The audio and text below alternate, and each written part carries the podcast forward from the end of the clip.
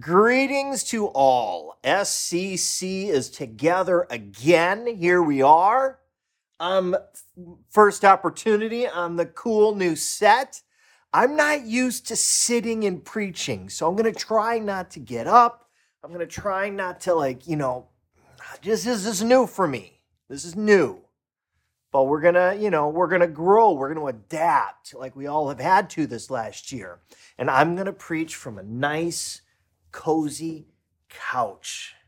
Nice little love seat. Now, my love isn't seated here with me, which would have been nice, but you know, that happens. So, we continue our teaching series on James.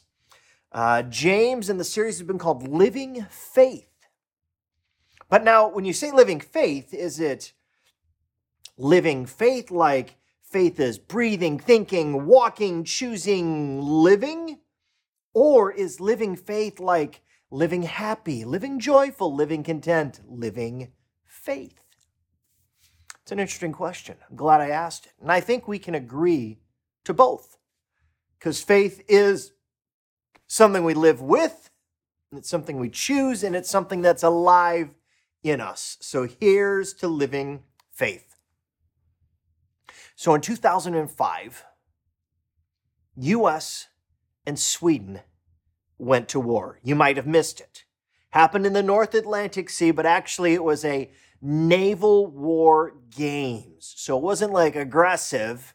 You know, Sweden didn't say, finally say, that's it, US, enough's enough, let's go. Because that's not really the way Sweden operates. But it was a series of um, Atlantic or uh, NATO countries, and they were doing these naval games to kind of test each other, sharpen each other. And so it was the turn for the U.S. to take on the naval might of Sweden. And guess what? With one sub, Sweden beat the entire U.S. Northern Fleet. Now, the Northern Fleet is not a small thing. It is one, the aircraft carrier, surrounded by battleships, surrounded by destroyers, surrounded by other support vehicles. So we're probably talking 30 to 40 large water going vessels against one Swedish sub.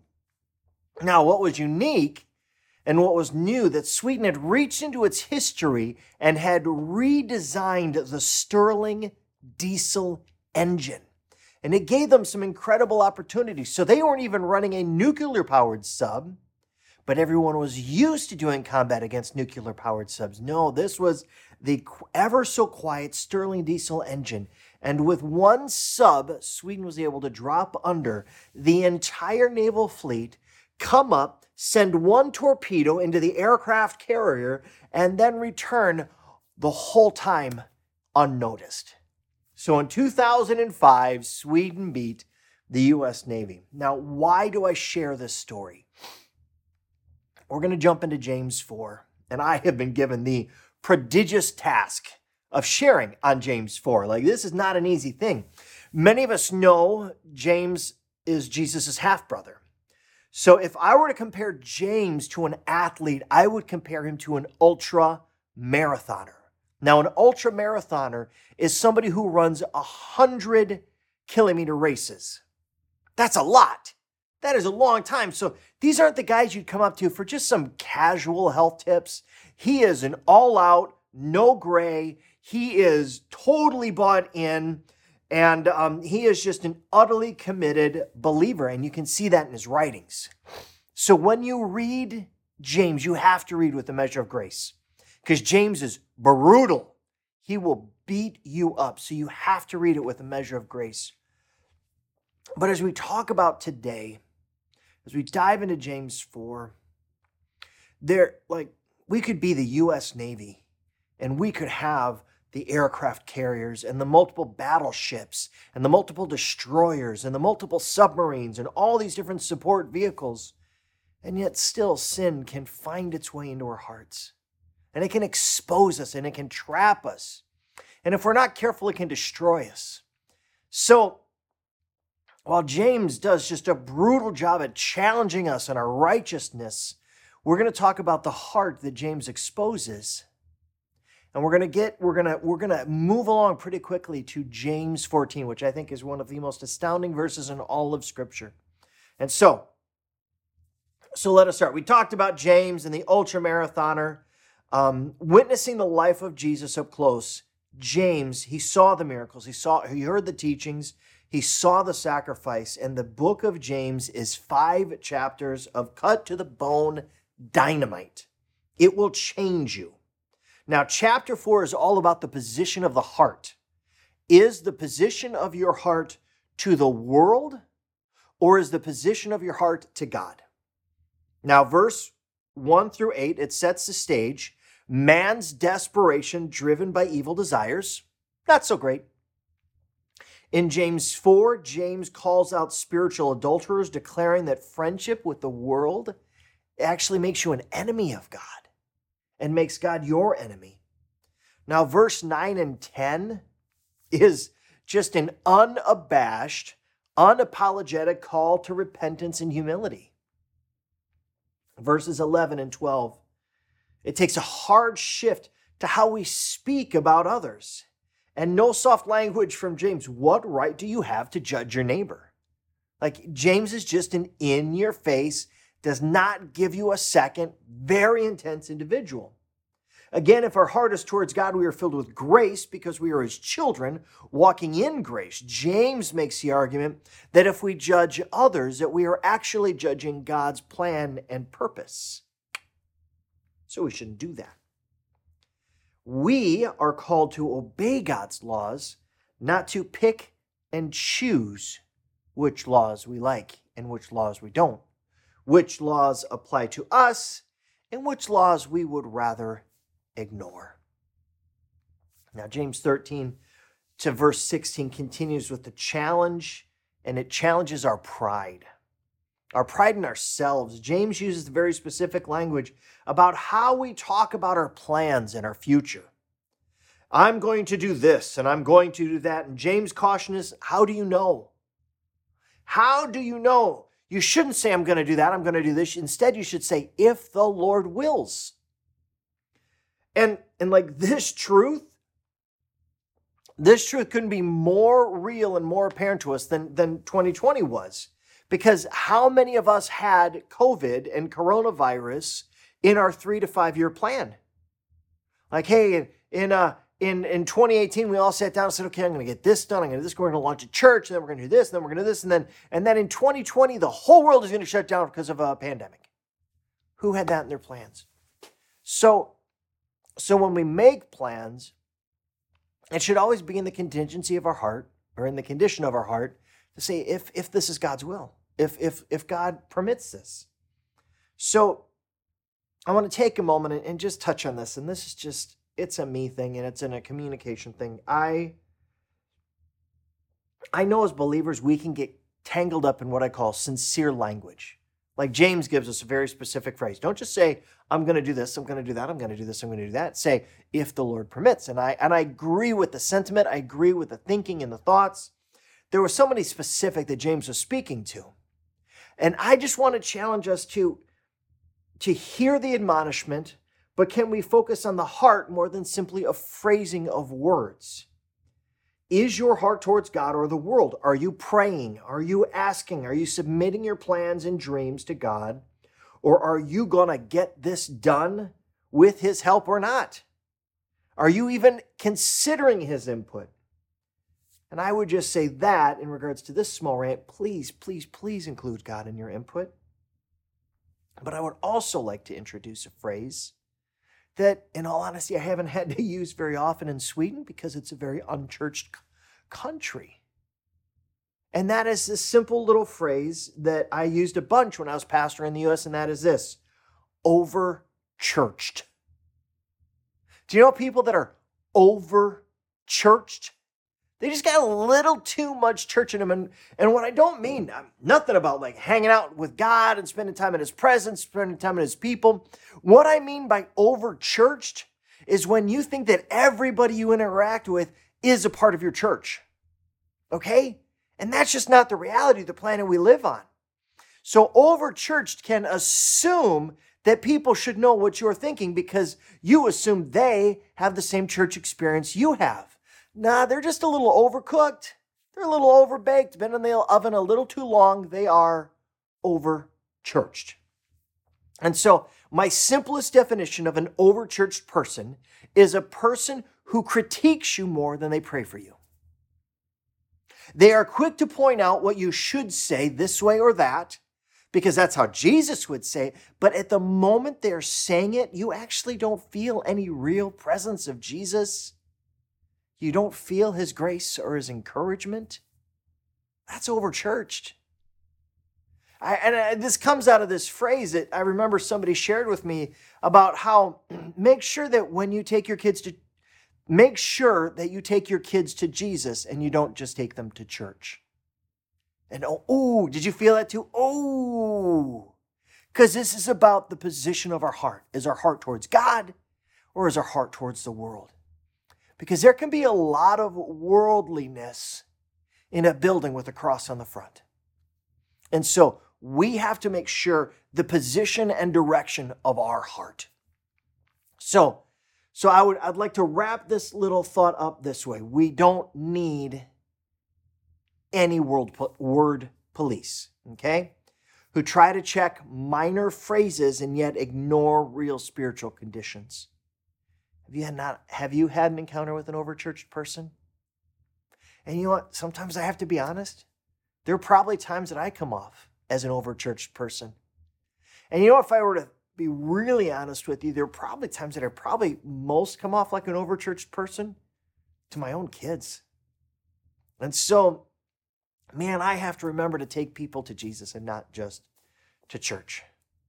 Now, just, you know, the practical balance, if someone is sharing about plans and, and you have authentic concerns for them, I would encourage you to say this Hey, wow, you're listening, you're taking it in, but you feel a little check in your spirit. I would say, Hey, hey, um, man, this sounds really interesting and, and I'm excited for you.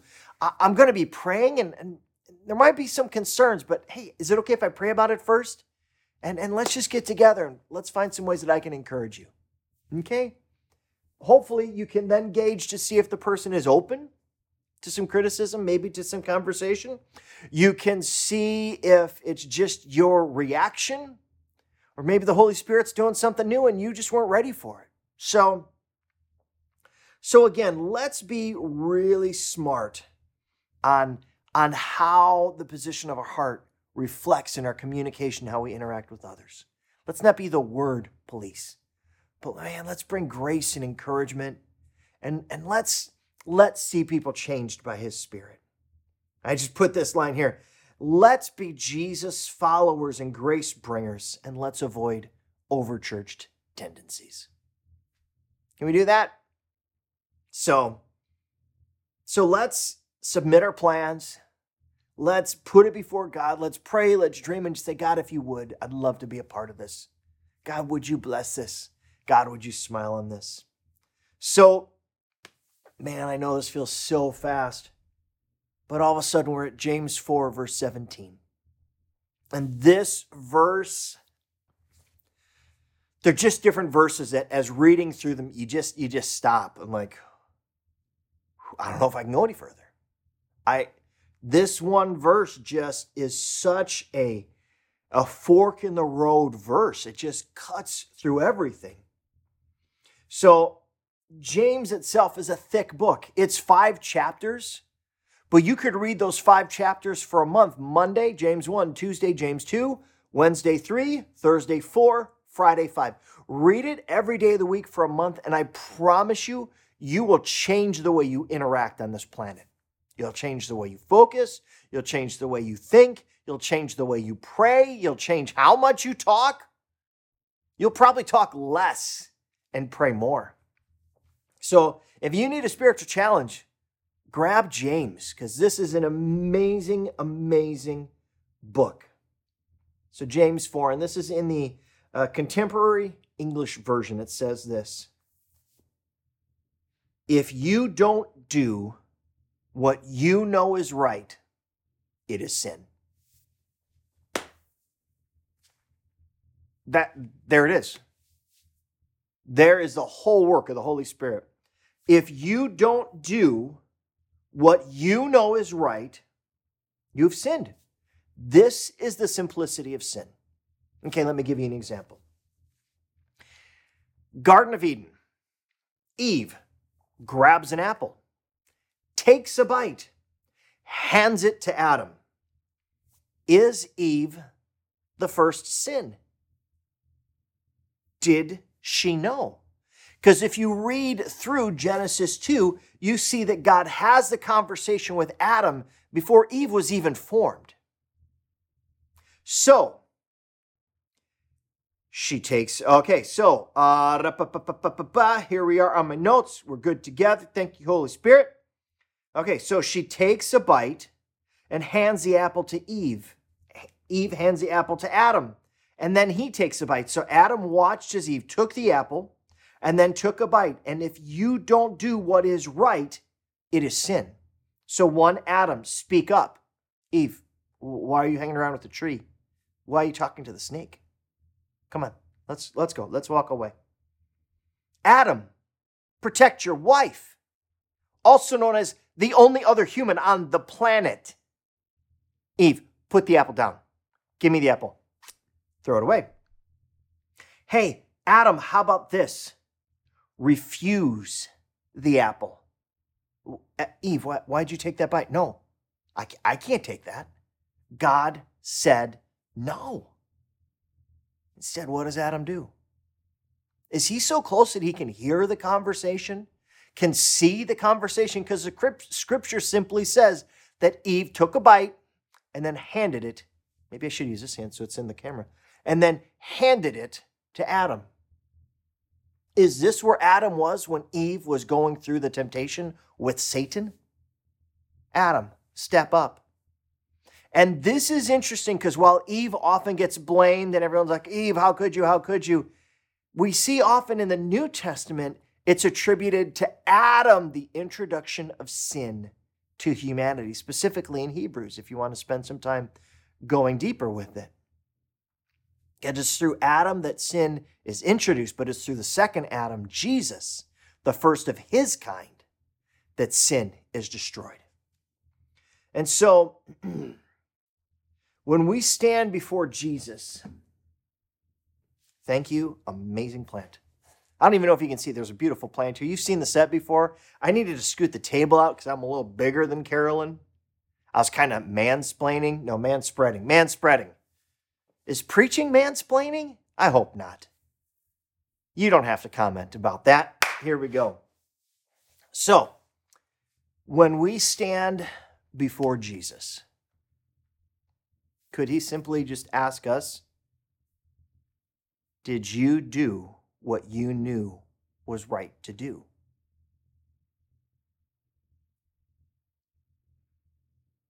The phrase, I tried, not going to get us to heaven. The phrase, sort of.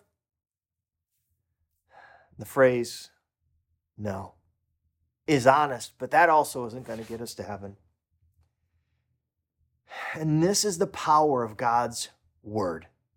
All the prophets, all the laws, the Ten Commandments. James brings it to one simple statement and it cuts through it all. Now, here is the beauty of the gospel and the beauty of my Savior and your Savior is that Jesus is not standing there saying, See, see, you sinned there and you sinned there and you sinned there and there and there. And I could probably go on another half an hour saying there and there and there and there and there and there and there. And I still wouldn't have exhausted it all. How many times do we know what we should do and we don't do it? And sometimes these aren't acts of omission, these are acts of arrogance, these are acts of ignorance, and these are also acts of indifference.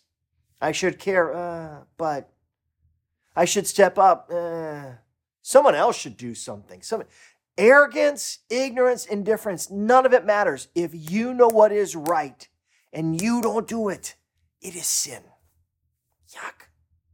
And again, the great news is Jesus is not standing there saying, there, there, there, there, there, there, there. Instead, Jesus is saying, Come to me. Jesus isn't accusing. He's saying, Come to me and I will give you rest.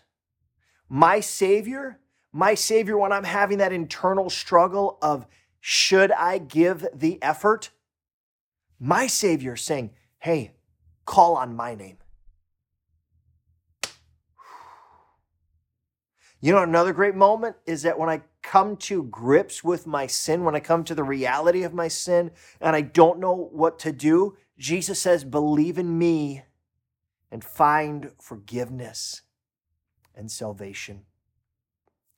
Oh, man, that's my Savior. That's your Savior. That is what is available to each and every person on this planet. James will beat you up.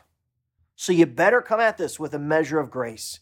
You better understand that Jesus is the Son of a holy God, perfect and pure. And then it's not a casual thing, it's not a nice thing, it's not a cuddly cute thing that Jesus went to the cross. He died on the cross for our sins because he knew there would be moments in our life, not a few, many, that we would know the right thing to do, but we wouldn't have the courage, we wouldn't have the willingness, or we wouldn't have the knowledge to know to do the right thing, and we would fail. We would fail God, we would fail loved ones, we would fail our community, our neighbors we would feel those that need us the most. And so, if you don't know what is right, you need a Savior. You need Jesus. And the beautiful thing is that Jesus, when we call on His name, brings us to the Father and He says, Hey, hey, Dad, they're with me. It's not about being perfect, but it is about the direction of your heart. Is your heart towards the world, or is your heart to Jesus and to the kingdom of God? It's not about perfection, it's about direction. And that direction is very, very important. James 4. James, thank you so much for experiencing all that you did. Thank you, James, for not holding back, but expecting the best from us because you know beyond a shadow of a doubt, James, that the best is available to us. It's not about perfection, it's about direction.